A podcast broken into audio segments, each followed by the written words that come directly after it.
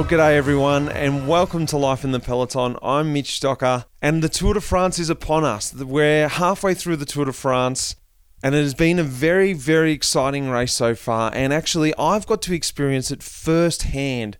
I've been over here in Europe, in France, in Denmark, to watch the Tour de France, to report on the Tour de France.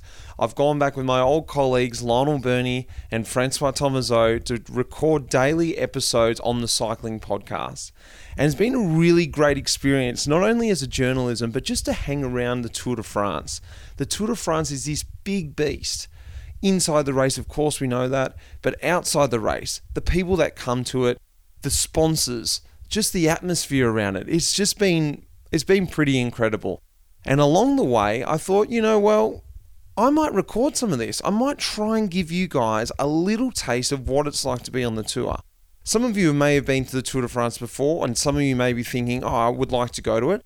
Well, what I've tried to do is set up what it is. I've talked to riders, I've talked to fans, I've talked to directors, sportifs, mechanics, as many different people as I can to try and paint this picture for you of what the Tour de France is, this race that we all know about. As well as being on the Tour de France, I also got to experience firsthand the Palace Rapha collaboration kit. What did you guys think? I'm sure you know what I'm talking about. Of course, we were well aware of the collaboration a few years ago when that kit hit the world by storm, and now they went back and did it again. Last time was at the Giro, this time they released it at the Tour de France, and I grabbed Magnus Cort Nielsen, the KOM wearer, the polka dot jersey wearer for the first week, and I asked him what is his favorite piece of Rapha clothing. I think my favorite piece is, is the black shorts. So that's a that's a conservative part of that kit, and uh, I think black shorts is just always holds up well. And uh, yeah, we we have some colors on, on the sponsors to, to match up with uh, with the jerseys and, and the bike, and uh, I, f- I think that that's really beautiful. Well, the Black Knicks. Can you believe it? Magnus. I thought he would have gone for something else. But, you know, some people are traditionalists. And that's the thing that Rapha do well too. We know that. They do the bright, crazy stuff, which is more my style of things, but they can also tone it down and do some really, really classy looking kit. Well, Rapha is the proud supporter of Life in the Peloton this year. I'm really enjoying working with them and I'm so happy to have them on board. Guys, I hope you enjoyed this episode. This is on the road at the Tour de France. Well, the road less traveled, actually, that is something that we've been working on too here at Life in the Peloton with Swa Cycling. Go across and check that out if you haven't already. That is a limited edition Tour de France tribute t shirt that we've done, which is the map of the Tour de France, the road less traveled, and all the features that are on this year's Tour de France route. And I'm talking about wineries, breweries, rock concerts, whatever it is, check that out. That was designed by Rachel Peck, and we got together with our old friend Tom at Swas Cycling and produced an awesome t shirt for you guys too. Guys, check that out at swascycling.com, C O I S cycling.com. And now, guys, sit back, get ready to experience the Tour de France.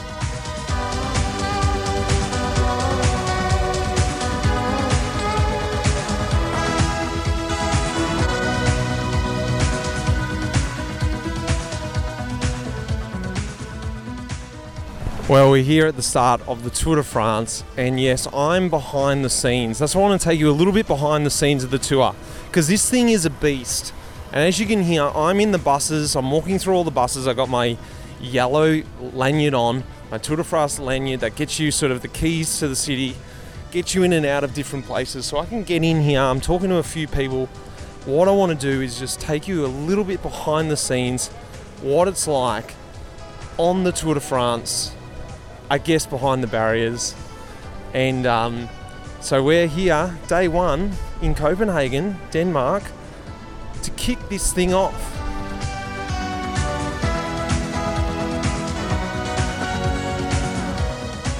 I'm speaking to an old friend of mine, Gregory Rast, now a director sportif on Trek Segafredo. Actually, a director for quite a many years now. Greg, mate, how are you, buddy? I'm uh, still good. Yeah. Yeah. We're down at the Tour de France. Can you tell me what you've ridden six Tour de France's? Now you've been directing a few, I don't know how many.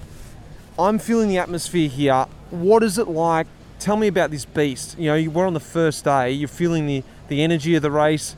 What do you love about the Tour de France? What do you hate about the Tour de France? Uh, it's actually my first Tour de France as a director. Is it? Yeah, yeah, yeah, yeah. It was.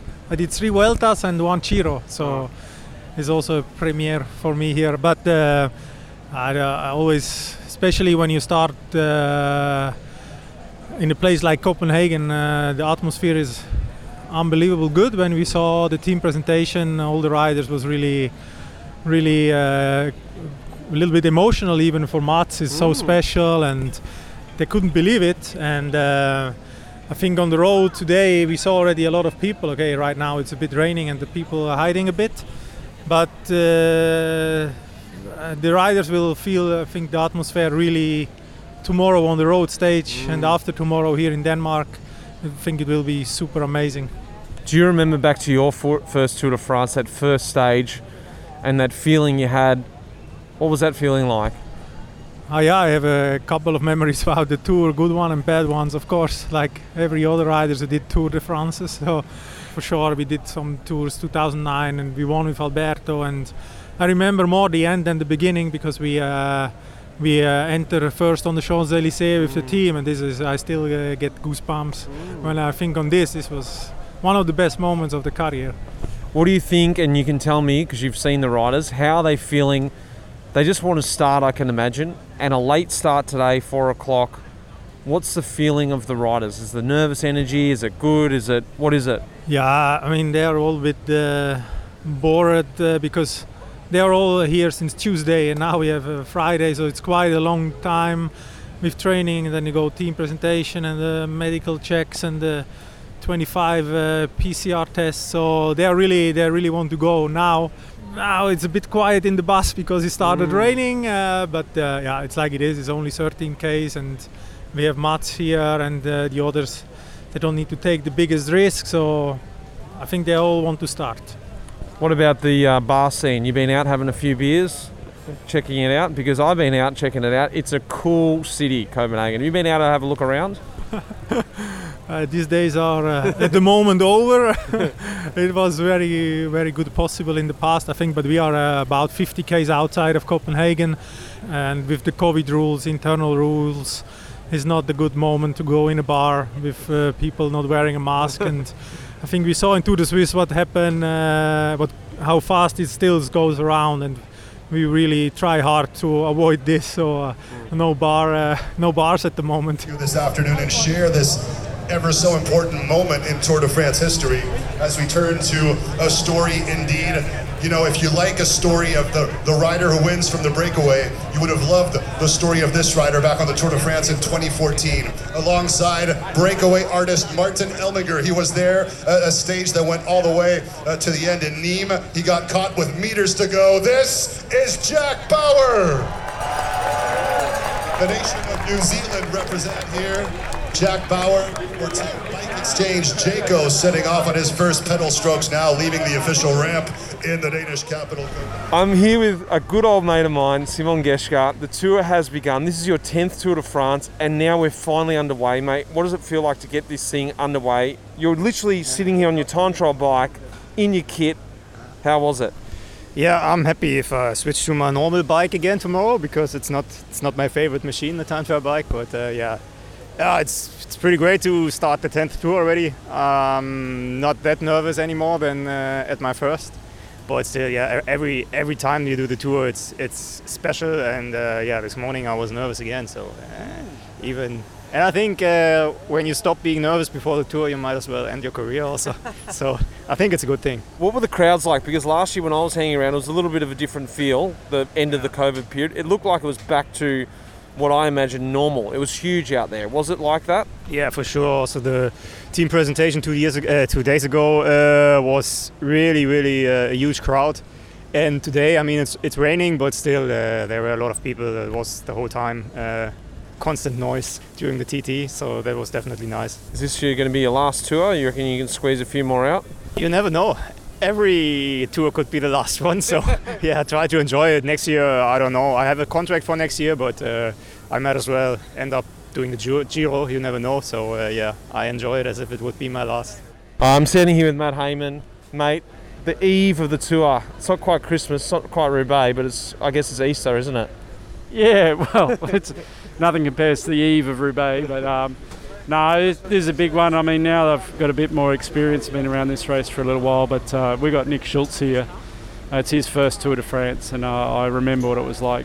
Uh, mine was in 14, and we started there in Yorkshire. So yeah, it's it's big vibes. Everybody's back, and more so than ever when you come to a place like this, Copenhagen, and, and you just know that the fans are going to be amazing. You know, they're just that they, they don't get this every time. They're going to make an effort to, to get here, and um, yeah, it's always exciting. It's exciting. It's really got a really good vibe. I've never ridden the tour, but being on the other side of the fence, I get the feeling like now how cool it really is, and I. I sort of think, oh, it'd be awesome to do this prologue today. I'm not talking about the mountains. I don't want to get into that. But the prologue today would be awesome. It's got a cool vibe, doesn't it? Yeah, until it started raining, and then uh, I was just in the back of the bus with Durbo, and I was like, "What do I say now? It's pissing down rain. He's been looking out to do this prologue for a while, and uh, there's about 19 billion corners. The tour, it does, it like like the big classics. There's just that something in the air, and you can't really define it. Um, it's not it's not Dauphiné. When you get here, there's a few extra staff members. The crowds are bigger. The presentation that they did the other night would have set set the scene for them. So, but in the same token, we've been hanging around the hotel for three days. Guys just want to get this on the road. They want to get kicked off. They want to get this stage and, and, and probably halfway into tomorrow's stage, and then they'll feel like they're in the tour. It's a bit of a release valve, isn't it? What about for you personally? Do you actually like driving in the car at the tour? Oh, look, I guess as a rider too, you want to be doing the best races and the biggest races, and, and it's nice to be here. Um, there's more pressure, um, and pretty full on with the crowds, and, and but you feel the stress with the other directors. Everybody knows that, that it's on the line, and you you got to be ready to go, and you've got to be making the right moves, just like as a rider. So. Let's talk about lastly the most important thing about this year's Tour de France. Stage five. Let's talk about it. What are you thinking? Well, I just went. I went to pick up the stuff at the accreditation, and uh, I was talking to one of the ex-pros there, and he was handing out the stickers, and I'm going, "Yeah, but what about this? And what about that?" And he goes, "Mate, there's more than one stage in this Tour de France. Stop asking me questions about stage five. Yeah, but are you going to move the grass on sector three? And um, so, yeah, look, I'm excited, and I'm excited to go there with this team because you know, last time I was here was with Adam Yates as a rider, riding the Roubaix stage, and there's a lot of pressure on you know having to have one eye out for him, trying to get into the final, and we were really trying to nurse him through that stage. And I knew I wasn't going to you know be able to ride for the win. Uh, we don't have that this year. No GC rider here. A couple of guys who've had a bit of experience on the cobbles who, who like it, um, and you know. Jack, Durbo, Matthews, they're all guys that can handle themselves on the cobble. We've got nothing to lose, so the guys can go in there pretty relaxed, as relaxed as you can be going into a Roubaix stage, but we don't have to be looking over our shoulders or waiting for anybody, so it's going to be good.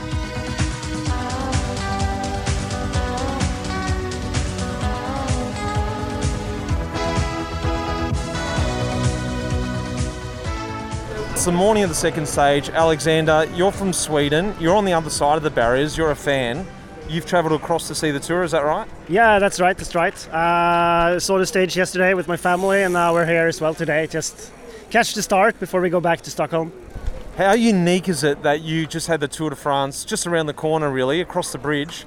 Were you getting pretty excited when they announced the start over here? Uh, yeah, yeah, of course I was. Uh, it's, it gives us a great opportunity to go go over here and, see the start without having to travel all the way to France.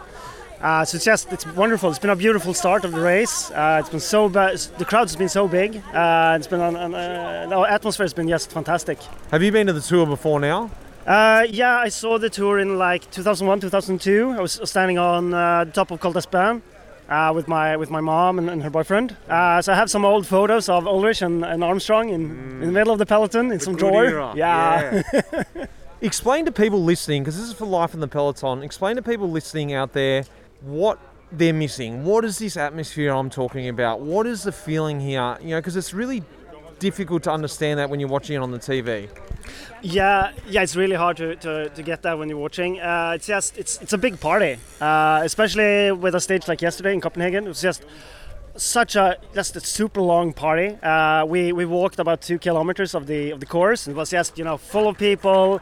Even though it's raining, it was just you know everyone was happy. It was some drinking drinking some beers. You know, lots of music and just everyone sharing. Yeah. Uh, it was it was beautiful. Durbo, welcome, mate. You're going to be frequent this this uh, episode because I'm going to catch you all week. We're here at the Tour de France. I'm behind the fence. I've got the, the yellow lanyard on, so I can go essentially where you can, mate. What's it like? What are you feeling? The real day is starting today, isn't it?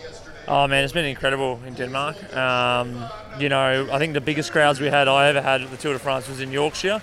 Um, and apparently today they reckon it's going to nearly rival that. Really? So yeah, it's going to be insane. So there's apparently 400,000 people out yesterday and only 13k. It's just been a really really cool atmosphere. Um, you know, through the streets of Copenhagen last night, the presentation in Tivoli Gardens. It's a big show. Um, but yeah, we're ready to go. we have got a big big opportunity now with Dylan uh, today, and so we've got all in for that. And uh, yeah, just going to enjoy the day. Are you feeling nervous? Was this eighth tour for you? Is it? Yeah, I'm. Yeah, I'm obviously nervous for sure. I think that's normal. If you weren't nervous, it's uh, you don't do your job properly. So yeah, I'm, I'm nervous, but I'm also excited. You know. Well, we're going to catch up with you all week, so mate, we'll leave you at that. It's about 30 minutes before the start. What's one thing we're going to see from you today, mate? What's one thing you want to see from today's stage?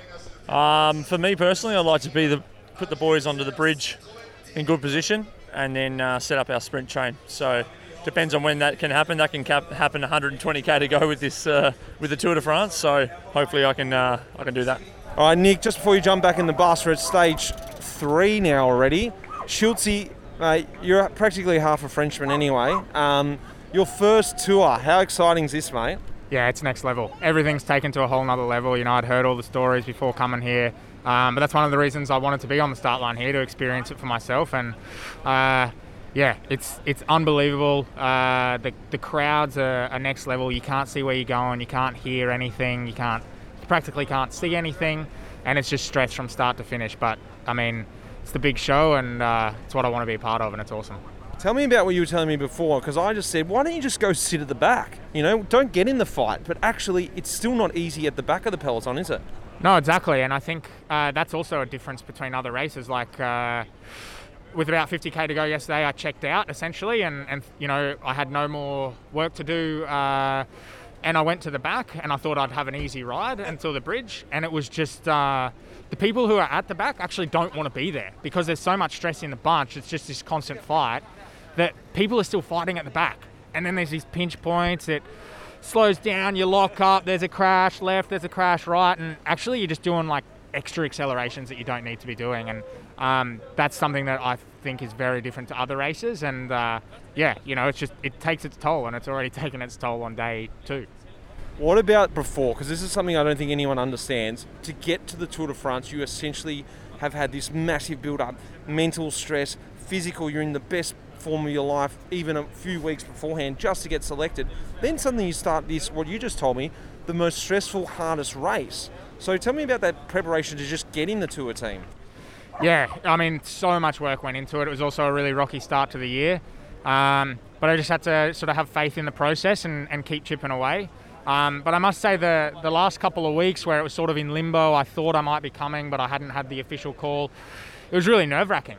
And, uh, you know, like there was one morning I was getting ready to go for a ride and I banged my knee on the on the countertop and I was stressing and it's like I just wanted to wrap myself in cotton cotton wool, you know. Um, but uh, yeah, big nerves coming in, and, and also like once getting that call, um, sort of amplified everything because particularly with the health crisis, it's like, well, now I need to get to the start line. Um, and we had to pass two PCRs before the race, and there was just a whole other element, you know. And uh, but yeah, I guess that also all adds to it because I've not felt that for any other race before, including other Grand Tours. All right, Neil Stevens, my old director, good friend of mine. Stevo, what's it like being on the tour? Just in general, you've done some tours as a rider, but now you're as a well, long time director as well. Now being back up in the atmosphere, what's the vibe like of the tour? Second day now. Is the steam coming off a little bit? Is it a bit more relaxed today after yesterday? Uh, yeah, I suppose that the, uh, the, with any major tour, that when once the get the first kilometre of the first road stage is a, a, whole different story. Basically, from there on, it just uh, it just keeps on rolling along, and uh, one day after another up until now, the, the presentations and that stuff, like I'm really not into it at all. Mm. Uh, it's just all too much razzmatazz for me. And even the day yesterday, the time trial, it's stress, it's uh, and it's an individual race, and it's a, the race really hasn't started as such. For me, uh, once the race is up and going, and then uh, basically goes one it goes on from there after that. But um, in all reality, you know, my major thing in my uh, my mind is to, to disassociate myself from the tour, to think this is just another race and try to get on with it that sort of way. Because otherwise, so much razzmatazz, uh, basically it'll uh, get on, get on top of you, really. Matty, mate, we're in the second stage in your home country. Has it simmered down? Tell me about the vibe. And what is it like having the tour? Because you've ridden the Tour de France before, many times actually. What's it like having the tour in your own country? Super weird. Yeah? Super strange. Yeah, yeah. Like having the bus just outside that the park yesterday. I, I slept in the park uh, when I was younger after a big night out, you know. and I was like, I was thinking about that night when we were standing there, like biggest event in the like in the world basically, uh, especially on Danish soil, and having all the spectators here, you know, people I know. Um, that, that was special. It sucked with the weather though, but I mean, what do you expect? It's Denmark. It was strange, like because I was seeing that too. It sort of transforms the city, and you almost don't re- recognize your own city because of all the buses, the barriers, and everything like that.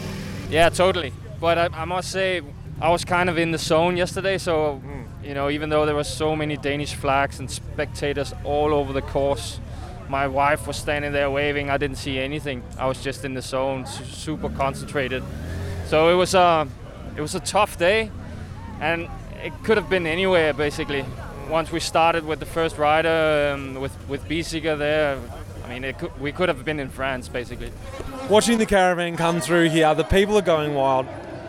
The Danish flags. Oh, I never thought they'd get into it this much. Well, who knows? It's the Tour de France, isn't it? This is just crazy to see firsthand. This caravan, I can tell you, is ridiculous. I'm talking with a great old mate of mine, Simon Clarke, from zero to hero. At the end of last year, he was in a bit of trouble. His team folded. He was looking like, looking like he was going to have to join me on the other side of the fence. But he's like, nah, I'm not done. Gets a last minute contract with Israel, and they are so happy they signed him. You're here at the Tour de France, mate. Yeah, look, uh, looking back, it's it's a, it's a great story, and you know you don't think about that when you're in the middle of it. But yeah, it's it's just you know they always tell you never to give up, uh, but it's true. You should take it literally and just never give up because if you don't, uh, anything's possible. And uh, I, I continued all winter, Australian summer, preparing like I was ready for turning, going back to racing, even though I didn't have a team and when Israel rang, I, I was ready to go. Listen to that crowd. What is it like? You've been to, I, I don't know, eight, nine Tour de France. I don't know. You're going to tell me in a second. but how is this crowd here? It's got to be one of the best you've been in. Yeah, look, uh, this is my seventh Tour de France, and uh, the crowd's amazing. Uh, unfortunately, with COVID the last couple of years, the guys who haven't done a pre-COVID Tour de France uh, can't compare because this is finally we're back to pre-COVID Tour de France crowds. So, I mean, this is the Tour de France I know, and it's crazy. And unfortunately, the last couple of years, it hasn't been able to be like this for various reasons, and it's great to see that we, we're seeing the old Tour de France back. Zach Dempster. Now he's he's a big wig. he's gone up. He's gone moved to Israel. He's a DS. Now he's one of the, the DS of the Tour de France. Demers, what's it like? What's this big beast like? Yeah, it's uh, busy. I think, like as a rider, you feel the the tour is pretty crazy, but when you see all the behind the scenes of what's going on, you know, there's there's a fair few plates spinning. Put it that way. Um, so yeah, it's important to be prepared, and, and when you get here, you know, you know it's going to be chaos, so you you're kind of mentally prepared for that. And as long as you've done your homework before, then then it's okay. What about the riders? How have you kept them sort of cool, calm, collected? There's a few newbies here. Um, you having done the tour before as a rider as well, you know what it's like. What are you sort of doing to try and calm these guys down?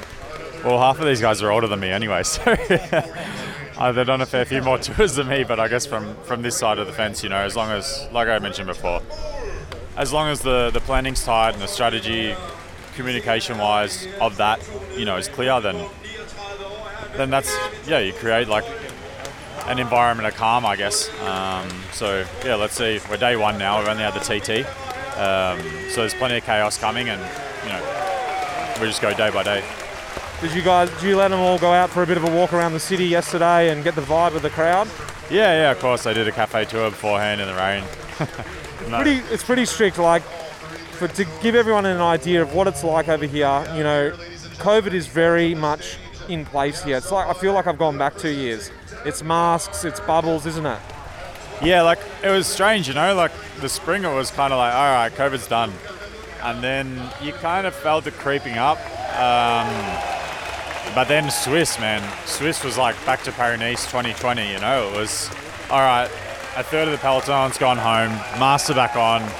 You got to be super careful. Guys are staying away from their families coming out of Swiss for the tour. You know, we had Daryl Impey uh, go home, stay somewhere else away from his family, and in the end, he'd end up picking it up.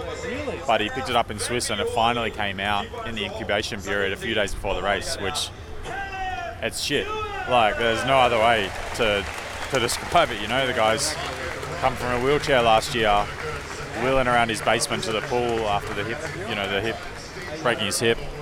So then all of a sudden, yeah, just getting his carpet, the, the rug really just ripped out from underneath him after winning a stage in Swiss, you know, which was a huge thing. Honestly, coming in, it was kind of tough to deal with that, but we're here now, stay focused, um, and let's see if we can, you know, get out of this race what we came to do.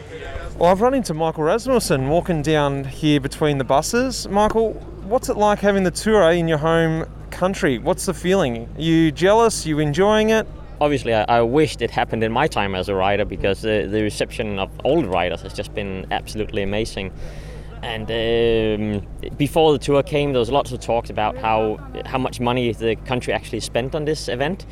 But I think you know all that uh, criticism has to be silenced now after the the reception and having you know one and a half million people on the streets uh, in Copenhagen because this is something that will it'll go down in history and people will they'll be talking about these experiences uh, in 10 years from now I think. Well, you were a man who loved wearing the polka dot jersey, and I especially loved it when you went full polka dots. Like, I mean, bike, nicks, helmet, everything. I'm, I'm a man of the aesthetics. Magnus Cort today, he could get the polka dot jersey. What do you think? How good would that be? A Dane wearing polka dot in Denmark? I think you know maybe a couple of the Danes they should actually go for that because uh, well just being on the podium in Denmark that would be that could be something maybe even career changing for them um, in in that sense. Um, so yeah, you know they should just throw everything at it um, because these little, these little hills. Uh, they are they're not really mountains here, right? You know, it's a, it's an area where I grew up, and uh, and Magnus he won on one of those uh, those climbs. Uh, yeah, yeah, he, he won the stage in Tour of Denmark uh, some ten years ago. Um, so he knows that area very well. How long is the climb? Well, it's about a kilometer. Uh, so you know, basically, it's just a highway bridge. But uh, nevertheless, you know, he's, he's got a good punch and uh, he can do it. So life on the other side, it's stage two, and I'm actually now walking down the finish straight. Can you believe it? That's the best thing about having this this yellow pass here. You get to all access pass, and um, the atmosphere is pretty incredible. Pretty incredible. There's people everywhere. So I'm going to try and give you a little bit of that feel and see if I can find someone along here at the finish line who's probably been waiting here for hours. We are literally two meters from the finish line here in stage two. Guys, who am I speaking to? My name is Lykke. Rasmus. And how did you guys get two meters from the finish line here? Uh, my dad got up at like three in the morning and took a train out and uh, stood here at 4:30 this morning. So he's we, he's been standing here quite a while, and the rest of the family we joined him a little a bit a bit later. Unbelievable! And are you guys from? Where? How far away from here are you? Uh, we're from Aarhus, 100 kilometers. Yeah. Are you looking forward to the finish? Who, who do you want to see win today? Uh, of course, Mads P. Mads Pedersen. What about Magnus Cort Nielsen? Hvad tænker vi then? Magnus Cort. Yeah. Okay, it's fine. Yeah. But Mads P is uh, our favorite right now. So yes. Okay, awesome. Well, guys, I hope you enjoy it. Two meters from the line, you guys are going to see the real winner. It's going to be great. We go. Can you tell me what was, mate? Been out on the bike today? What was it like out on the bike? Bradley Wiggins, that is, in case anyone doesn't know. Yeah, it was amazing. Actually, the crowds were incredible. Um, it reminded me of London actually a few years ago. Well, 15 years ago now, when we started. But um, very nervous straight away from the start. You could see everyone was uh, pretty twitchy. Obviously, with this bridge in the running, everyone's preempting that today. I think. How'd it feel just being out on the bike, wind in your hair, and that sort of feel? Yeah, it was good. It was nice actually. I'd done the Giro, so that wasn't too long ago. But it's always nice to be at the Tour. You still, even on the motorbike, you get a sense of what it's like to be at the Tour. Yeah. Yeah.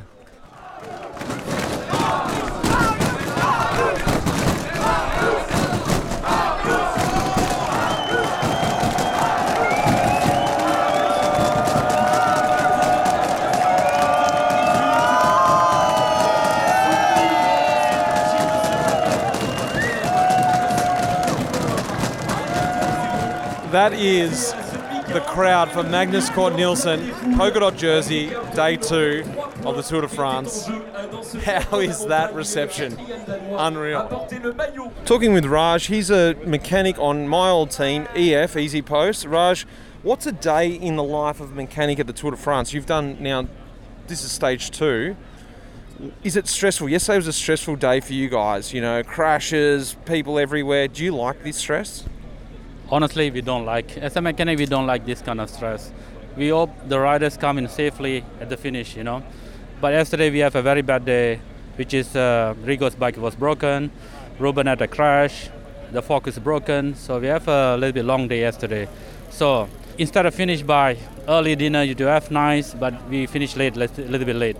So it's a routine of tour de france. What is it like having to come in after seeing the car all day and then suddenly you got to repair these bikes? It's it's taxing, isn't it? It's a pain in the ass actually. Nobody, nobody like it actually.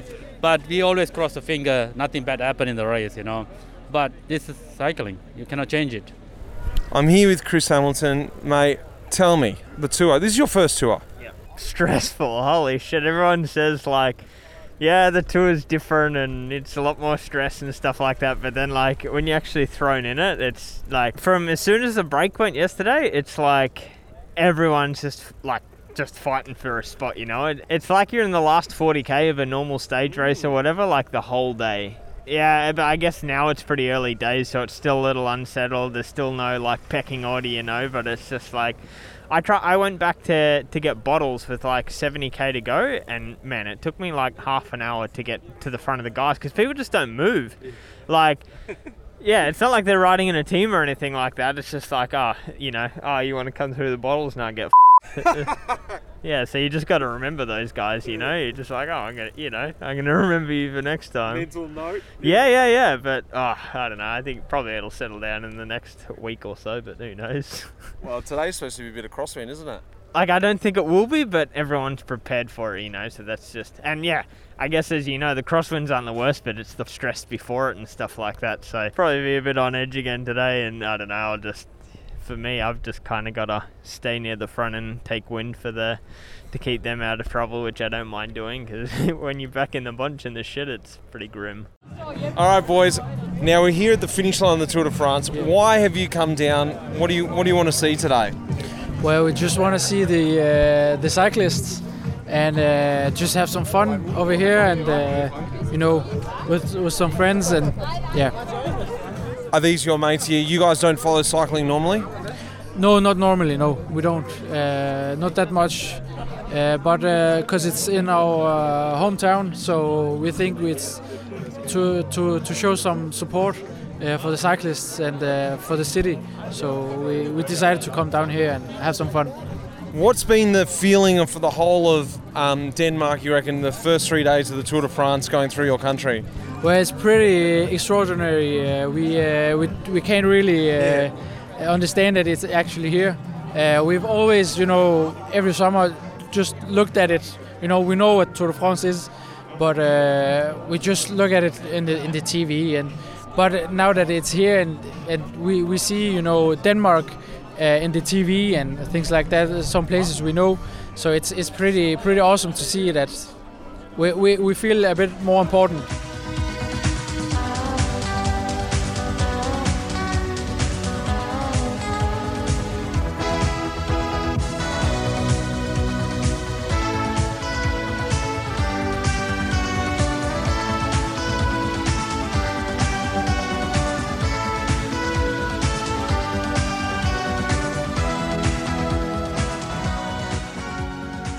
Okay, after a pretty hectic start in Denmark, and from what I understand, not normal for the Tour de France. Everyone's saying like, you know, they haven't seen that since Yorkshire days or London days, you know, so or even Belgium they said, but now we're back in France. It is a bit quieter, but there are still a lot of people here. I'm back at the buses, seeing I'm going to have a chat to the guys or to the riders and see what they're feeling now they're back in France. The Tour de France is now in France and what the vibe's like. We're now at stage four, I guess. Tomorrow is Roubaix. All right, guys, fans of the pod, but more more importantly, fans of the tour. Who am I speaking with here? Yeah, Andy. Dan. Ollie. Adam. And where are you guys from? From the UK. Where? Yeah, Felixstowe. Oh, right, Felixstowe, yeah. All right, well, tell me, guys, how have you got here? Why have you come here? What's the journey be to stage four? We're here in Dunkirk, the start of the race. What's been the journey to come and see the tour? Uh, our journey was easy. Jump in a car, get in a tunnel, just arrive. And it, when it's this close to your house, you've got to come say hi to the Tour de France. And what are you excited about coming here and seeing? Or so far, what do you like? What's the vibe like? You're like, oh my god, this is so cool. Or, oh, you know what? It's a bit underwhelming. Ah, it's super cool. It's relaxed. It's like loads of good people talking to everybody, just chilling out and seeing the, the riders, which is awesome. And see them racing later on. That'll be mega. Who have you seen that has been pretty cool to see? Like big stars. Well, I mean, G rolled past us with his gilet off today, so that's pretty exciting. Fingers crossed something good will happen there. And what are you going to do later on today? What's your plan to watch the race? Gonna pick up the car, try and pick the race up a couple of times, get some beers. It'll be it'll be good. Find some sunshine. It'll be lovely. It's well and truly bureau o'clock already. It's well after 12. What are you doing? we'll, we'll get there soon. We'll find them. There's yeah. a cooler in the car. They're, they're on ice already. They're ready to go. They're on ice? Oh, yeah. What'd you bring over? What have I got? I've got a couple of vedettes and some brew dogs, I think, chilling in the van, so this should be uh, pretty good. All right, Brett Lancaster, DS of Ineos Grenadiers, buddy. Mate, Roubaix is upon us. Who cares about the other stages? What What are you thinking about tomorrow's stage? How are you guys going to sort of change your, the way you DS in comparison to a normal stage? Well, the way we DS, you know, it's a lot more in it, as you know, Mitch. Um, I think it's the way we approach it, um, as as the way we group. You know, you're going to have, I think, you know, in the other stage up to now, you know, have eight guys. We keep a bubble, but I think we're going to have to have a like say Dylan Van Baarle with a with a Yates. You know, really just put pairs together because you know you're not going to keep a team of eight together, are you? It's just impossible. So I think we're going to approach it that way. Um, you know, up until the first sector, you can still have the traditional, you know, bubble at the front as we ride, and then after that, we'll, we'll probably team guys up. You know, I think Luke will be with Adam. Sorry, Dylan with G, or yeah, you know, um, something like this. We're still to talk about it, but um, we'll sort it out. I'm here with Dylan Van Baarle, the winner of Paris Roubaix, mate. This is a bit of an honour to talk to you, buddy. Where's the rock? Was it good getting it home? What's the fallout been of Roubaix? Yeah, um, it's it's home in uh, in Monaco. Um, luckily, I drove by car to to Belgium uh, for the classic, so I could bring it home. Uh, but yeah, it, it's such a nice experience, you know. Uh, every day I got a reminder of it. Still, people coming to me, sending messages on, on social media. Um, yeah, that's pretty special. I spoke to Matt Hayman after he won Roubaix, and he said he couldn't watch it for a while because he just kept getting too emotional. What about you? Have you rewatched the race? Yeah, to be honest, I watched it uh, like a, maybe two weeks ago. Um, I couldn't sleep, and then I was like, yeah, maybe that, that gets me in sleep, but no, uh, no chance. Um, but uh, yeah, I I don't get really emotional from it, but um, I just get a nice feeling of it, uh, watching like images or photos. Um, so yeah, it's uh, it's just something really special. Owain Doull, mate. First time I've seen you actually since I stepped off. I've been watching you on TV. You've really looked like you've actually turned a page. Not that you were going um, badly or anything, but you've just sort of been injected with this new energy. It feels like new position in the bunch. How's it feel being on um, EF or just a new new team? Yeah, no, for sure. I think um, I, I, do feel like a different rider here, and I think it's not so much because of like I think you know the work I put in, the the level of like professionalism is still the same, but it's that different atmosphere, and you know the, the team have got a lot of faith in me, and I, it's nice, it's refreshing, you know, to have a, a whole team believe in you and, and, your abilities and what you can do, and and then the flip side of that is I want to repay them, I want to show that. Um, so yeah, I'm just loving it to be honest. It's weird, isn't it? Like change is good. I was in I was in Green Edge for six years, and you know you sort of get pigeonholed in this position, and you start to believe it yourself, good or bad, whatever. And you come to a new team, and all of a sudden they've seen you only from the outside, and you come in you go, hang on, I am that guy. I can do that. So you get this belief again. Have you sort of felt, I've seen that the way you've been racing, you're in a different position too. The way EF rides is very different to the way Sky or Ineos rode. So now is it like feeling a bit weird sometimes when you just sort of not sitting in that one line at the front or you just got that freedom to go in breakaways, things like that? Yeah, hundred percent. I think it's it's it's good for it's good for me also for it's, it's like healthy for me to have different options and and and not ride how kind of spent the last couple of years riding with Sky and yeah, like like I said, it's it's it's also a thing where what, what's kind of you roll at Ineos or Sky, it's kind of just expected, and it's not so much uh, oh, good job today or well done. It, you don't feel as appreciated. Mm. Whereas here, you, you I really feel like yeah. I, I, bring something to the team, and, and they value that. And um, yeah, and it's nice. It's nice to feel appreciated and wanted. You know, it's a normal human thing, I guess. What about the kit, mate? You like being in some outrageous kit? Yeah, yeah, yeah. Well, when I found out it was it was Palace at the start of the year, I thought, oh, it'd be nice to ride the tour for the for the stash. Um, but no, I love it. I think it's whatever Rapha do, and not they, they normally do well, and obviously when Palace is on board as well, it's yeah. And for me also, it makes my first tour even more special because of that. You know, there's, there's even more kind of drama around it, I guess. Bernie, mate, other side of the fence for us, isn't it? Oh yes, and trust me, it was better on the other one. Yeah, probably not following Wout van Aert today, but it was definitely more organised there. Mate, you've actually been um, in the media scrum or the you know life in the um, in the press room, but also you've gone back into the peloton a little bit now, director sportif, aren't you? Oh yes, I'm doing kind of both. So um, it's a long season for me and uh, an intensive season. So I'm doing Giro Tour Vuelta and did a Giro for commentary tour here in our live for Eurosport. And the next thing is then I'm going to be sports director for Bora in uh, Vuelta. So that's uh, while the tour most likely I have to prepare all the stages. What do you think then? So you've done all three now. You've done rider, obviously, for many years, but then now you did a little bit of media stuff, and now back in the game as a sports director. What do you prefer at the moment?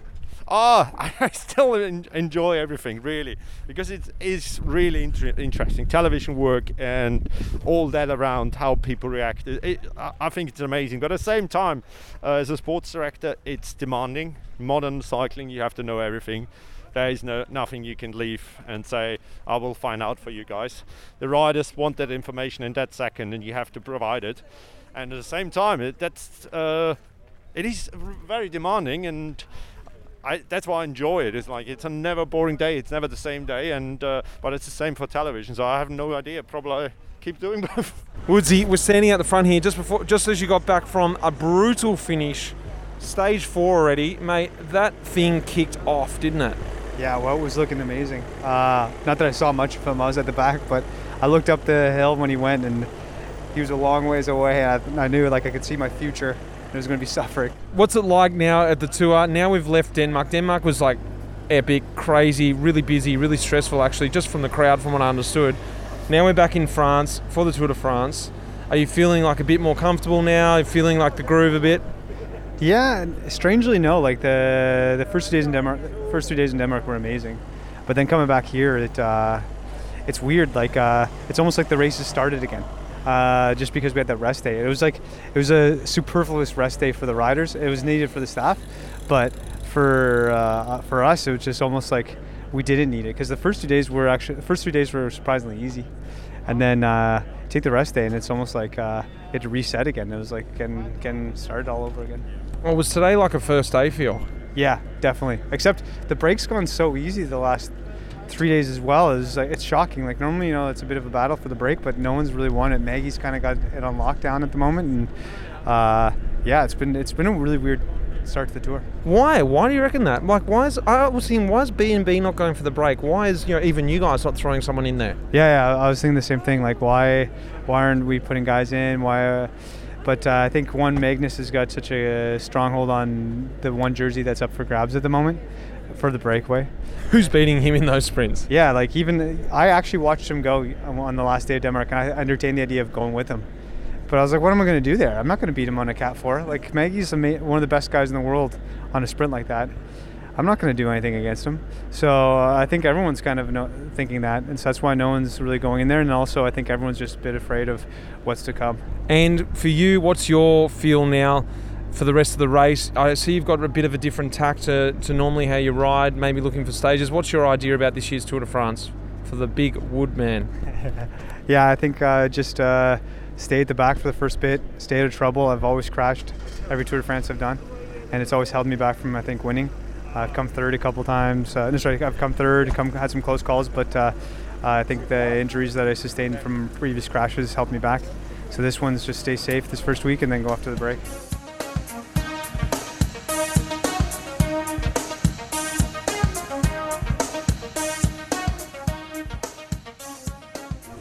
I'm speaking to Jean-Marc Marino, mate. It's been a few years since we've seen each other. Back in my first year as a professional, actually before I was professional, we were racing together, and now we've, we've met each other back at the Tour de France. Tell me about your position in the Tour de France. Uh, now I'm in the tour.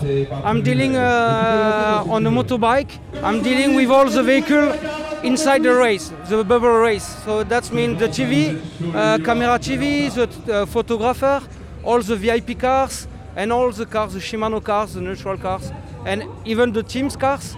Uh, to uh, make the security for the rider and uh, also for making all the pictures uh, the media needs for the race without making any risks for the riders. That's my job. It's an amazing job because you get to sit right there at the back of the peloton on the motorbike. You get to see all the action. It's actually got to be the job that you have to be a cyclist because you have to know how the peloton moves. You've got to know how to let the, the motorbike guys go through. So you were telling me when we had a quick conversation that all the guys who are on these motorbikes are ex-professionals. Is that right? Exactly, exactly. You need to be ex-professional because uh, you need to anticipate what the peloton will do, or if they will stop, or i- you can see if it's windy. You know it will be uh, an acceleration from from the teams. So you have to understand the race before it happens. And all our uh, drivers are ex-professional cyclists. Uh, my pilots, uh, all the VIP cars are ex-pro cyclists, French, uh, uh, Spanish, uh, from everywhere in the world, and uh, and they they do the race with us all year long. So they have a good experience, and that's why we are, I hope, the best organization, and and we can provide the, the best race for the rider and also for in the TV and for everyone. Do you sometimes, even though you're doing your job, you're right there in the race. Sometimes are you a fan? Do you sometimes watch the racing and think, ah, this is cool. I get to see the best position. Yeah, yeah. For the first time in my life, I am in a in a mountain with the Pogacar uh, and, and and Roglic. It never happens uh, when I was riding. You know, I was in a uh, gruppetto with you in the climb. So no, now it's of course you're a fan, and uh, you. I am more impressed now than I used to be a cyclist because you realize you you know you see the face of the guy, you see the pain, and uh, you also see everything, all the riders, the good teammate, the guy who worked very well for the team, the guy who did who cheat a little bit, uh, you know, who doesn't work that much. And uh, most of the time, some sport director who are my friend, they ask me the job of the, the, the guys. Yeah, because you see everything. I'm just walking along here inside the barriers with Andrew. Andrew, where are you from? So I'm from Liverpool in the UK. And actually, I just looked down at you as we we're walking along here. You don't have one of the golden lanyards on. I was like, how did you actually get in here? Uh, managed to jump over the barriers. So, everyone out there listening, that is not what you do. No. And you will get kicked out. But he's taken a risk, and well done, mate. Thanks, Mitch. Well, enjoying the podcast and uh, keep up the good work. And you enjoying the tour too? What's the Uh, vibe like? Yeah, it's been excellent. Um, no, really good. Um, the weather's been beautiful the last couple of days when uh, came over from the UK. So I think today's really when the, the tour starts proper with the cobbles. So it'll be interesting to see how the, the GC favourites get on. What are you going to do today for the cobbles? Uh, so I'm going out to the cobbles, uh, jump back in the car, drive a couple of hours down the road to, to one of the sectors. Um, so hopefully no punctures for the uh, the big favourites, but um, that's all part of the part of the game. Are you going to sneak into a team car, are you? Uh, no, well, you know, if the offer is there, but uh, no, happy to watch from the road for the rest of the day. Ben O'Connor, it's obviously a big day. How are you feeling leading into it, mate? Yeah, I'm a bit nervous, but it's the same I think for pretty much every single other bloke here for the race. So you know, I just have to strap in and hope that there's no big problems. I know I've just seen the cobbles uh, in April, and that was about the only thing. Maybe someone will put some tape on my fingers because that's more or less the, the hard thing. It's not the Roubaix length. You don't have as many cobbles, so I don't think the blister issue is uh, the main thing today. I think it's more the, you know, the chicken fingers that you have after every uh, after every sector. So I, you really just have to have the right material, the right tires, and then go in with uh, an open mind and do your best. Given that positioning will be crucial. Are you expecting it to just be a big fight to that first sector? Yeah, the thing is, after the first sector, there's still a long way till the next one's 20k. So I think, I mean, it's probably there 20 k's so that everyone can regroup after a big crash, because I'm sure that's what's going to happen. So I just hope that a lot of us can get through all right, because uh, everyone's going to be really nervous. Everyone's going to want to be at the front, but. Uh, yeah, the Pave sectors aren't massive, so you're going to have some uh, rough and tumble today. Mate, have you got um, Oliver Naesen looking after you today? Because you've got a really good classic sky around you. What's the plan from the team? I think the, the plan is really just to stay all together. I think if you have more or less six, eight guys, well, six, seven, five, however many are there, all together around you, it's pretty difficult to lose a lot of time because uh, it is only a short stage and it is flat. So The famous last words. Yeah, it's the famous last words, but that's what you hope for. It's exactly what happened in 2018, and I believe it'll be more or less like this, hopefully. do, you, do you know what, to get a bit of tech, do you know what tyre pressure you're riding? yeah, I've got 30 mil tires with four 4.2. Awesome. All right, I'm looking for. As well. So that's what we've done. That's what we tested. That's what we tried as well. And the guy, the boys liked it for Roubaix, and I didn't mind it when we used it in April. So hopefully, that's the go. Don't get too many punctures. Awesome. I love the confidence, mate, and it works for you, so good luck. Thank you. Woodsy, what uh, what tyre pressure you going for, mate? I got 3.6 on the front, 3.8 in the back. Who's advised you on that? Uh, Guillaume Boivin. Top 10 at Roubaix, you know? Yeah, well, that's pretty. I was about to say, pretty good advice there. Uh, what's your tactic today? What are the what What are you guys going to do to stay safe, or are you going to go aggressive? What's the plan? Man, I don't know what I'm going to do. I'm just going to try and try everything. Uh, stay at the back. But I don't want to stay too far back because I don't want to lose too much energy. You got any tips for me? I would say you got to you got to yeah, be on the offensive. Go for it. You know, don't fall to the sides of the stones. Go stay in the middle. Everyone's probably said that to you a million times. Stay in the middle. Everyone's going to fall away on the sides, and just you're going to just slowly move up as the guys fall away in front of you. I hope you're right. I hope you're right, buddy. Pray for me, my man. Don't be scared, Woodsy. You'll be right. Thanks, buddy. Have fun. More like it. Carlos Verona. I spoke to your mechanic before, actually. Yes. He told me about your tyres. You got special tyres on today. Yes. How are you feeling? How's the whole team feeling? Yeah, I think today is the key stage. I think there is a lot of to lose, not too much to gain. So let's try to survive to the stage. It will be difficult because in the covers everything can happen. And yeah, we counted it with some guys with a lot of experience like Erviti and another ones like me with zero experience. Today will be my first race in the covers.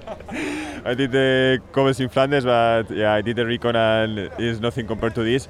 So yeah, let's try to survive the, the day. How did you feel in the recon? Because I heard a friend of mine did the recon and he ran into you guys, and he said he ran into one of the other, your teammates and he said, "Hey, what tire?" He's a Belgian guy. He said, "What tire pressure do you have on?" And one of your teammates said, "Ah, I don't know. I've got no idea." Tire pressure is key. Do you know what you've got in your tires today? Yes, yes, around four bars. We actually did a last recon before coming here. We tried different pressures. So yeah, I mean, we've not been here, but now I think science is everywhere. We have a good engineer in the team, Ivan Velasco. Also, we are working close with the guys from Zipp and SRAM. So yeah, we have like we are from old school, but we have everything under control. We just miss experience, but we know everything. You've got a Vidi though. He is one of the best cobblestone Spanish cobblestone riders in the in the in the past forever. What about what has he been saying to you guys? Yeah, I mean, like, not not. At the end, people can tell you a lot of things, you know, but you have to feel it. And I think, yeah, we did uh, two records with Enrique. We have here Imanol with him, so yeah, I think let's see today. Good luck. Go, Carlos. You'll be right. We'll need it. Thank you so much. Hamo, been a few days since I spoke to you, mate. Now we're on the cobbles. How things progressed since we last spoke? Uh, no, I mean not too much has changed. Still, still a bit of the same old shit. A lot of, a lot of stress for you know, not so much like yesterday. It was just the bunch was crazy nervous all day, and then yeah, I think we all got our pants pulled down a bit on that last hill, eh? But uh, Yeah, I think there's a lot of hype around today, so it's kind of yeah. It's nice to finally get here, but yeah, it'll also be nice to get to finish it. You know. Speaking with Beardy, he's a very well known photographer out of Tasmania. Mate, a Roubaix stage. What is the plan for the photographers on a day like today? Because you could potentially go chasing and miss everything. Yeah, it's a pretty nervous day. Uh, You speak to everyone, they've all got different plans, but yeah, you're kind of crisscrossing um, across the course to find as many spots as possible. I'm going to go to sector 11, which is early in the race. Not much will happen, but we'll get some scenic shots there on the cobbles, and then we're going to cut across to number five, which is a bit more of a bananas, like four four star sector. I think it's 2.8 k's long. Um, and then maybe go across to the last sector, which is 5 k's from the finish, where all the fireworks will be going off. So, yeah, if I can get there and get some money shots, I'll be very, very happy.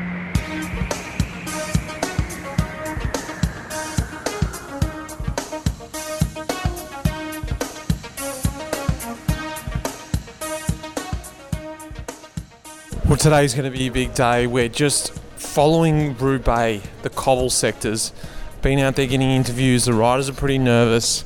And today I'm, I'm pretty nervous too to try and follow this race. It's going to be great. We're probably going to miss the race trying to follow the race. But anyway, let's just see how it goes.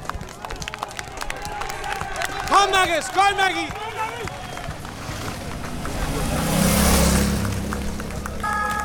I miss it. I want to be out there. It was, uh, oh, it's good to see. I really could feel the, the energy from the race. Um, didn't expect to see uh, Pogacar off the front on with Stuyven grimacing in his wheel. See, I told you, he was pretty handy on the old cobble. he is.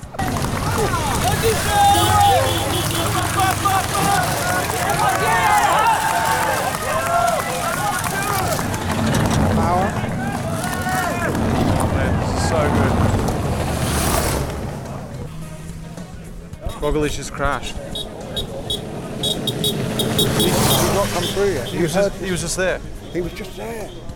He's crashed. He had all stuff off his nicks, and Vingegaard was with him. Three of them there. I'm sure Ving, no, I think Vingegaard's with In him the next. front. Oh, it might have been Sepp. Um, Set and Kruijswijk are with him. And Ben.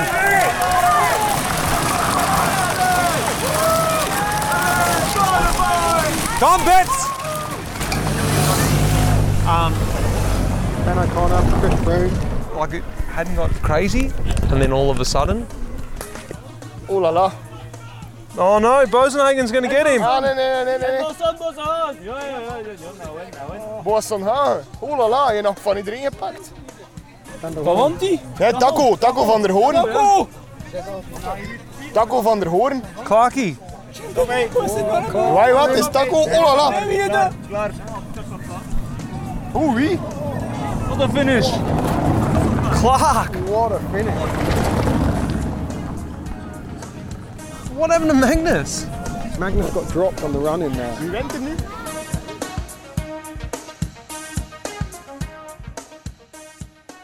Simon Clarke, tell me now, is this complete for you? You know, coming to this sort of end part of your career, I'm not saying you're done, but do you feel like complete now? The, the tour stage, you know, the Vuelta stages, wearing the pink in the Giro. You know, what more do you need to really do to be, you know, satisfied? I mean, this is pretty close, yeah. The, this was the one big box that I hadn't ticked in my career a childhood dream and, and, and a goal.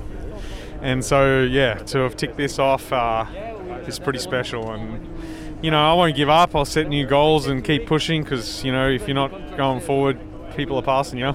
So, uh, you know, it doesn't finish there, but it's pretty satisfying nonetheless. What about the team? A big um, achievement for the team. What's the sort of the fallout last night? You know, how was what was the reception from the team? Yeah, look, the team's absolutely stoked. Um, it's their first Tour de France win in, in, in the history of their team, of, of their team as well. So a very big day for the team uh, as well as for me. So yeah, super stoked all round, and yeah, we we'll hope we can. You know, we got a really good vibe in this team, and we got strong riders, and we got riders going going really well.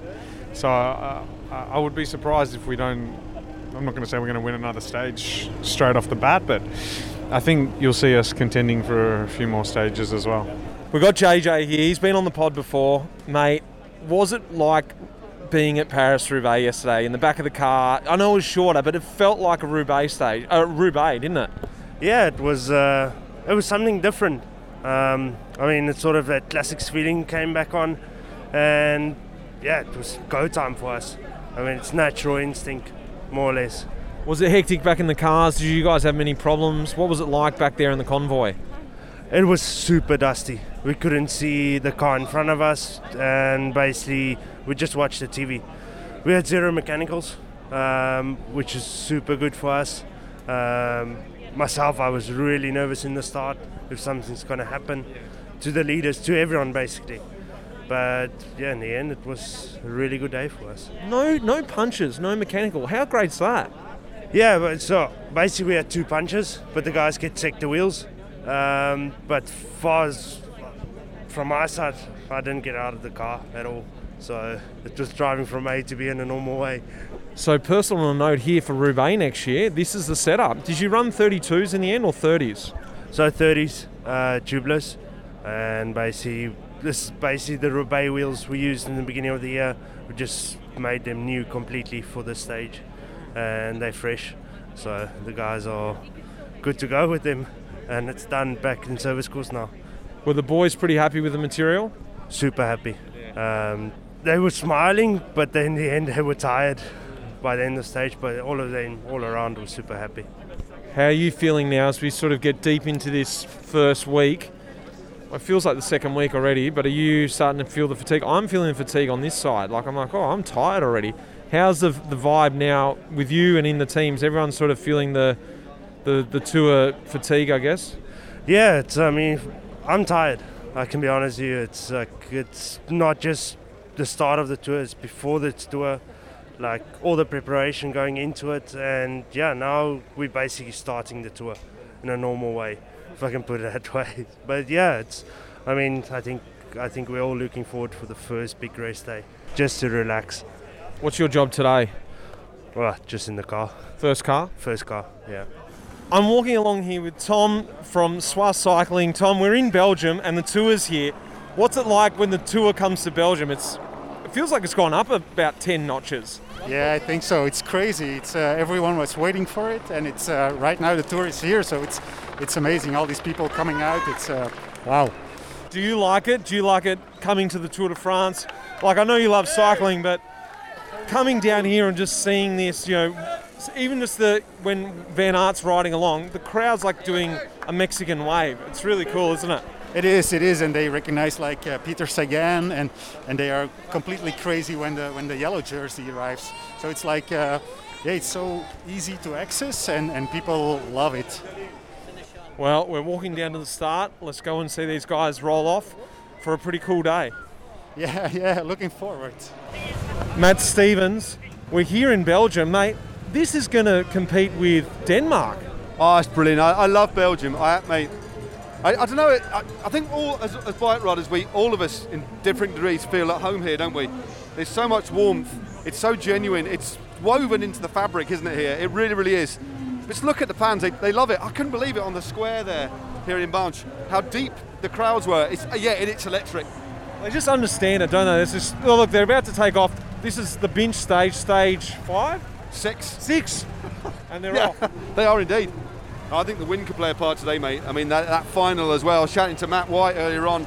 He says he thinks it could be a breakaway today. We'll, we'll soon find out. But I reckon another fast attritional stage. It's been a really good tour so far. Uh, but I think yesterday it really kicked into life, didn't it? It did. Durbo, mate. I've been asking how hard was that out there. Being confirmed by a couple guys. You're a big engine. Was it hard? yeah, it was brutal. It was brutal. Like I think we did 100k in two hours, and then just carried on from there. I think the whole stage in the end was four and a half hours, and it's 220k. So it was just bullshit, to be honest. What's some of the data? Oh, I don't know. I think I've averaged 300 for the day, and so maybe 370 normalised something. Oh, I made a I'm not very efficient, and uh, I like to look and see, take a lot of wind. Yeah, okay, well, that, that makes sense then. No, it, it looked brutal out there. Have you got any idea what Wout Van Aert was doing? No idea. No idea. I think for a finish like this, it suits him down to the ground with the form he's got. But in the end, it actually suited us, suited us very well. Everyone chased uh, the GC guys at Fusslang, per- perfect. There's no way we wanted to chase for 220k. Um, in the end, we've got some good bike handlers, so we just sort of, as Luka Mezgec calls it, we stay in the death zone until the very last minute. And then uh, we took the risk and we got out and put Matthews in good position into that bottom of that last climb and uh, ran second, so we've got to be happy with that. Stage six of the tour, things have just been amping up, up, up after a slow start, what it seemed in Denmark. How can you see what's going to go from here? Like, we're into the, the La Planche, Super La Planche tomorrow. It's going to be hell, isn't it? Yeah, I don't. Um, I remember from last year, it, it doesn't really slow down, to be honest. Like, climbers just get faster. The climb, everyone's going, oh, today's going to be, you know, surely everyone's tired, you know, and then just goes bullshit hard. So I wasn't surprised today it was going to be like that. Um, so anyway, we'll just uh, it will just keep getting harder, and people will just keep saying crazy things at the end. Meza, what the hell was going on out there? Oh, the hell uh, break loose, or how you say. It's like the break didn't go for 70, 80k. And then, yeah, Wout van Aert, obviously on the motorbike. Oh, this guy's amazing. I have never seen this before. Like that when the break goes, the yellow jersey goes in the break, and then he just rips it up. Unbelievable. But actually, lucky also Jakob was there. So the GC teams were a bit panicking there. Uh, they brought it back, and uh, yeah, hopefully uh, this stage will make Wout a little bit more tired. So uh, also the other guys have a chance. Do you have any idea why he was out the front? I'm still trying to work it out. What do you think that was all about? Was it about losing the yellow jersey so they don't have to control anymore? Uh, you can lose it uh, without spending so much energy. Uh, but yeah, he was super aggressive from the start. Like uh, we saw, he wants to be in that break of the day today. And there was a couple of groups going uh, out and chasing, and just like didn't stop. Uh, and then in the end, just a group of three guys, uh, which was actually quite surprising. Does this confirm to you why I re- was really making a really good decision to retire last year? Because of the peloton now is going warp speed. This was ridiculous. Off the back of yesterday. Definitely. I mean, uh, I think I'm next guy to retire just because of that. Good job in the final, by the way. Like you said, you set Bling up there. I saw you right into the climb. Were you happy with your job? Yeah, I mean, uh, the first initial plan was uh, trying uh, to get over that uh, third cat climb also for myself. But when I saw there will be a small group going over and uh, we were on a really good position, there was also a crash a couple Ks uh, be, uh, like uh, before. So I said, oh, let's take advantage of it and uh, let's try to make this group as small as possible. Then uh, Michael can do his job in the final, and obviously he was actually going really good and uh, finishing second behind Pogacar is uh, it's a really good job. Awesome, mate. Go get in the bus. Get ready for another big one tomorrow.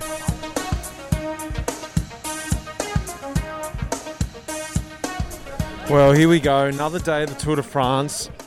Now, we're a bit heading into the mountains today, so I'm going to see if the boys are nervous yet. Another crowd here. Look at the crowds. It's just amazing here. Every single day I come, I know it's obvious to say, but the crowds are just huge at the starts, along the route, and of course at the finish. We're at stage seven today.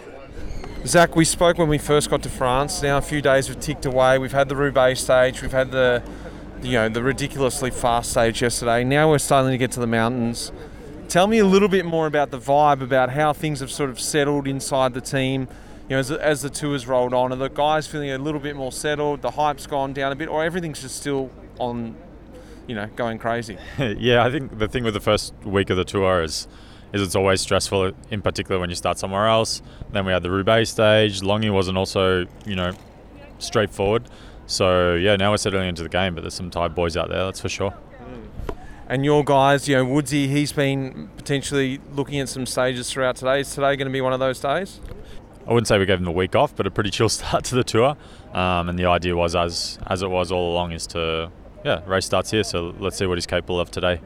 What about you behind the wheel? And the, your first Tour de France behind the wheel. What does that feel like? You know? Well, I heard that you get your director's license once you've driven Paris Roubaix, so I think I've got I'm on my P's now, I guess. and then let's see one day when I drive it. But yeah, all, all good so far. I didn't didn't have any big stress situations, uh, but definitely need to be sharp. What was it like driving the cobbles? Because I drove one sector, sector one, and our car hit the bottom straight away. I'm like, oh, I didn't even know how to drive these things. We, could you hear things in the car getting smashed around?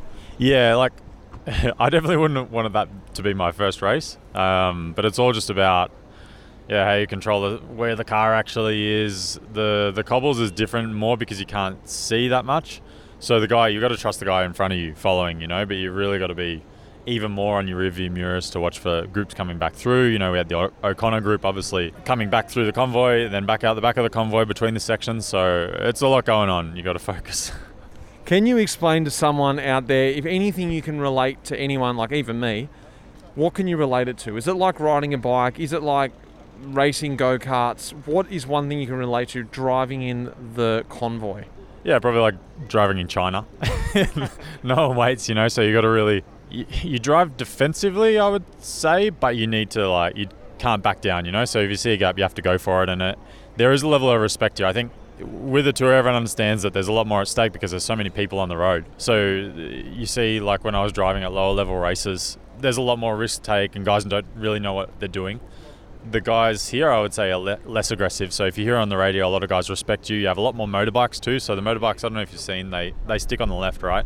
So when you're moving up, as soon as you hear a car coming through, the car brakes in front. So then you can go into the right lane and then out of the left. So you kind of just snake in the convoy the whole time, and, and people are really respectful. So I would say the convoy here, although everyone's trying to get the same spot, same as the race, there is a level of respect here, um, and and you've got to drive to that. Otherwise, you'll just get blocked straight away. Like if you flick someone, then you're going to get flicked five minutes later anyway.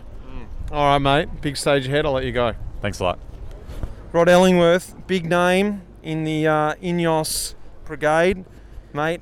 We're here at the Tour de France. Tell me about it. You've done a lot of Tour de France's, you know, with the team. What is this big beast? You know, how do you get your head around it? How do you get the riders in the right place and, and your role when you come to these big races?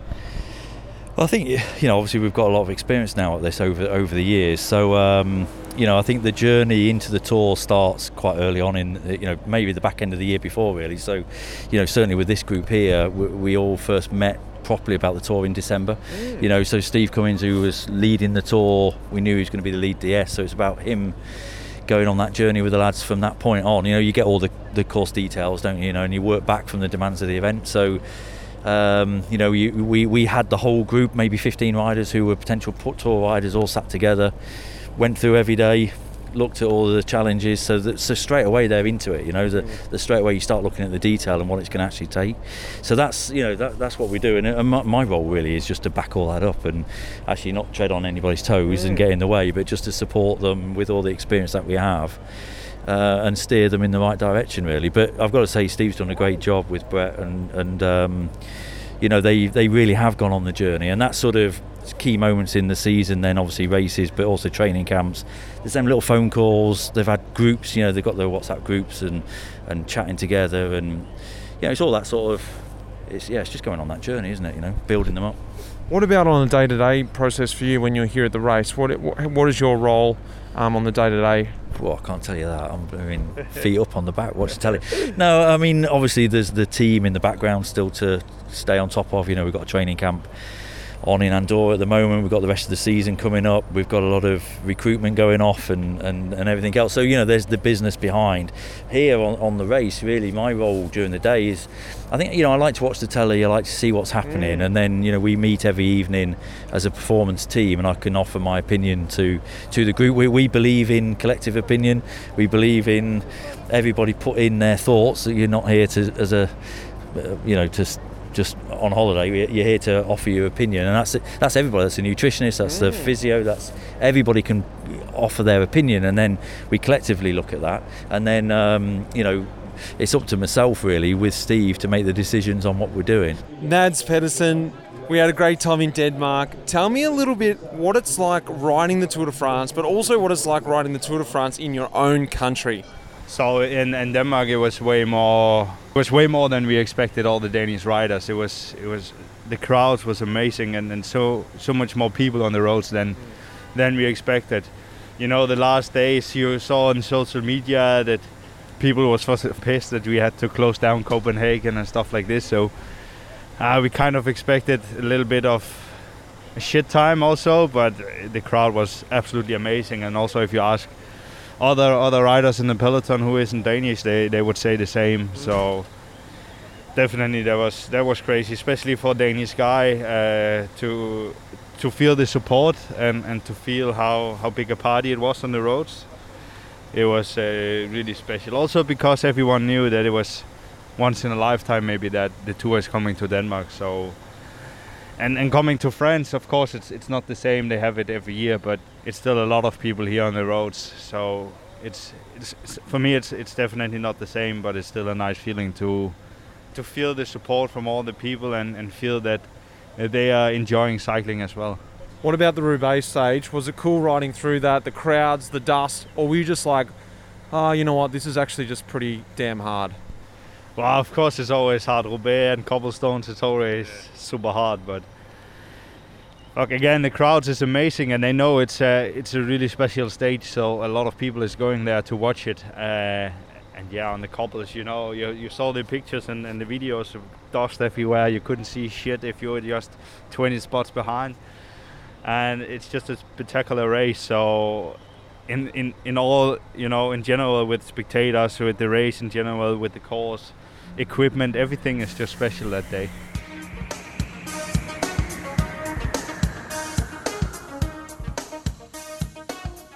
It's a weird thing as the peloton approaches. You get a bit nervous, weirdly. Well, I do anyway. Oh, here's a drop rider, a VT. Watching the side of the road, I'm at the bottom of La Planche del Belfi, and I'm getting anxious as the riders come towards us. Don't know why that is, but it's exciting. Richard Spink, mate, regular on the podcast these days. Spinky, you're working with Bike Exchange. You're a glorified physio. How's it been working on the tour with the boys? Well, it's been superb. Uh, the, the lads have come here with, with good objectives. Um, the, the team spirit has been amazing from day one, and that's just been heightened with the win we got, stage three, and then with a good second place yesterday. Durbo obviously had a fine ride today up the road, but the, but all week long the, the, the atmosphere has been brilliant. The lads have all pulled together. Uh, we just got a great group here, and we're just really enjoying ourselves. Is this your first tour?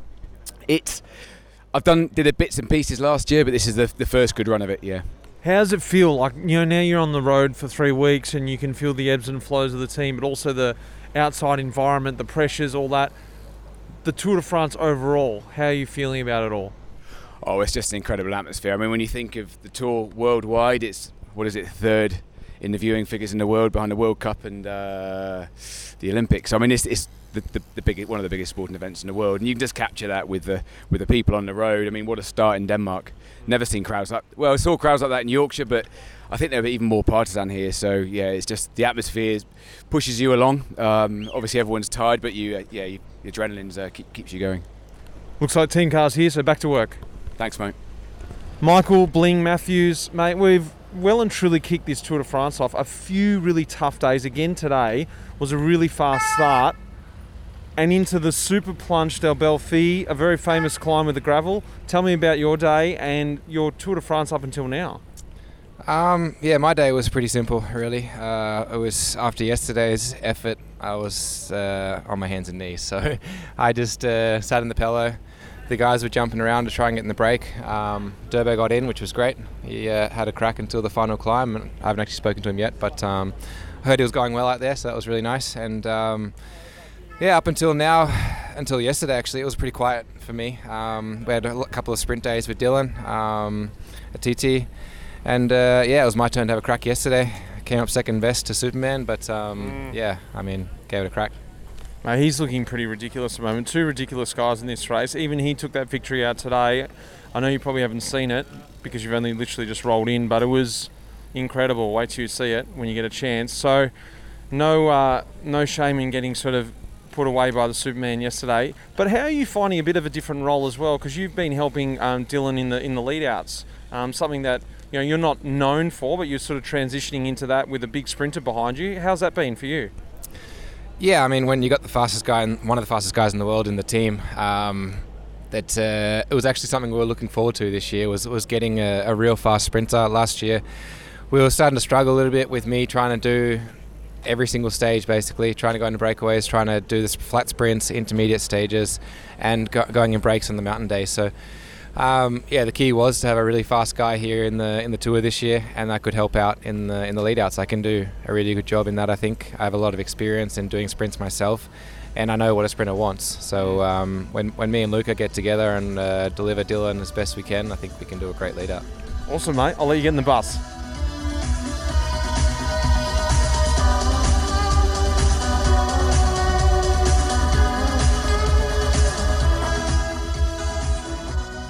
What did you think? Did you get a little bit of a taste for it? Did you get that feeling? Did you get that vibe, that buzz? I hope you did. I've really had a great time over at the Tour de France. I loved working with Lionel and I love working with Francois, of course, over at the Cycling Podcast. So check those episodes out if you haven't heard them already, or just jump on the train now because those episodes are still rolling every day of the Tour de France. Of course, a big thanks goes out to Lara behind the scenes, who's helping me do this as well helping putting together these episodes, but also the merchandise, the t shirts, all that extra stuff you see. She's the brains behind that too. Will Jones, who puts these episodes together, and this one particularly because it was a bit of a piece to put together. But of course, Rapha, who are supporting not only me, but also the podcast this year, and they're doing a great job making these episodes come to you guys. If you haven't checked it out yet, I'm going to remind you go and check out swisscycling.com because that is our limited edition Tour de France t shirt. That's going to be up for another week and a bit until the Tour de France is finished. So make sure you get across and get yourself one of those. Guys, until next week, I've got a special talking look for you. Until then, cheers. The music in this episode was composed by Pete Shelley. Cheers, mate.